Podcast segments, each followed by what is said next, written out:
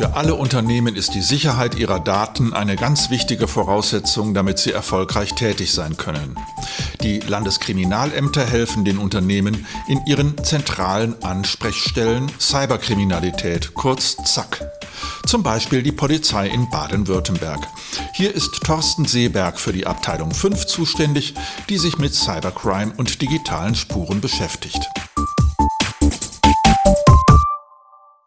Herr Seeberg, was ist die ZAK Baden-Württemberg und wer kann sich an Sie wenden? Meine Dienststelle fungiert als Zentralstelle der Polizei und das in allen Belangen der Computerkriminalität. Das heißt, wir stehen den Wirtschaftsunternehmen, den Behörden und auch den Einrichtungen des Gesundheits- und Bildungswesens zur Verfügung. Die Unternehmen können sich vertrauensvoll an uns, an die Zentralstelle ZAK wenden. Die ZAK Baden-Württemberg ist organisatorisch integriert in der Cybercrime-Fachabteilung des Landeskriminalamts in Stuttgart.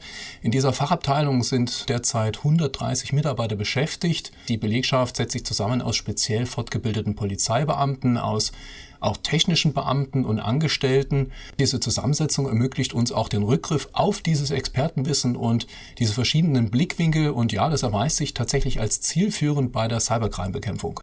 Sie sind rund um die Uhr erreichbar und können zur Hilfe geholt werden. Ist das denn überhaupt nötig? Sind Cybercrime-Attacken auf Unternehmen so zeitsensibel? Es ist eine langjährig etablierte Vorgehensweise und die hat sich tatsächlich auch als erfolgreich erwiesen. Beispielsweise konnten wir im Februar dieses Jahres durch unser Tätigwerden an einem späten Freitagabend zur Sicherung einer sechsstelligen Summe beitragen, die im Zuge einer perfiden E-Mail-Betrugsmasche von einem Unternehmen aus dem badischen Raum erbeutet worden war. Sie sind ja nicht nur im Krisenfall zur Stelle, sondern auch präventiv. Wie kommen die Unternehmen in Baden-Württemberg denn an ihre neuesten Erkenntnisse zum Thema Cyberkriminalität? Beim Erkennen neuartiger Phänomene verfassen wir über die ZAK Baden-Württemberg gegebenenfalls Warnmeldungen, die wir unseren Kooperationspartnern, wie beispielsweise Industrieverbänden oder dem Krankenhausverband weiterleiten und die wir auch auf unserer Webseite der ZAK zum Download einstellen, für jedermann also nachlesbar. Und äh, auf Wunsch können sich Unternehmen auch in unseren Mailverteiler eintragen lassen, äh, sodass wir die Warnmeldungen auch direkt den äh, Interessierten versenden können. Internetkriminelle arbeiten häufig mit gefälschten E-Mails und sie setzen Verschlüsselungstrojaner ein. Wie gehen die Täter nach ihrer Erkenntnis in diesem Bereich vor?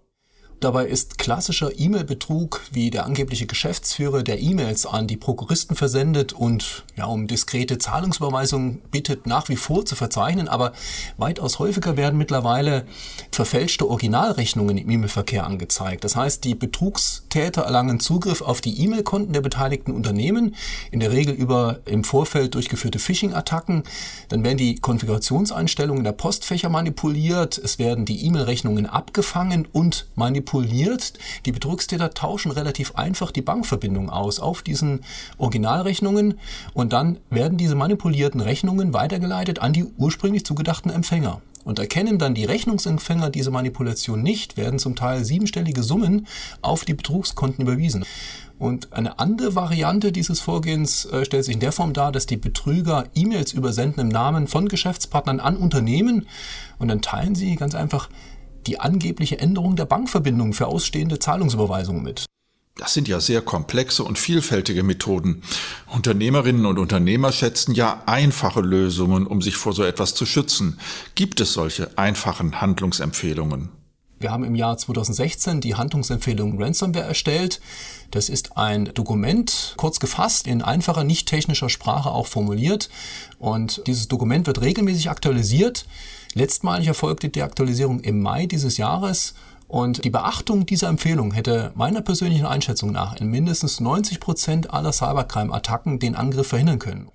Wie ernst müssen denn die Unternehmen die Bedrohung eigentlich nehmen? Viele sagen doch, bei uns gibt's gar nichts Geheimes zu holen.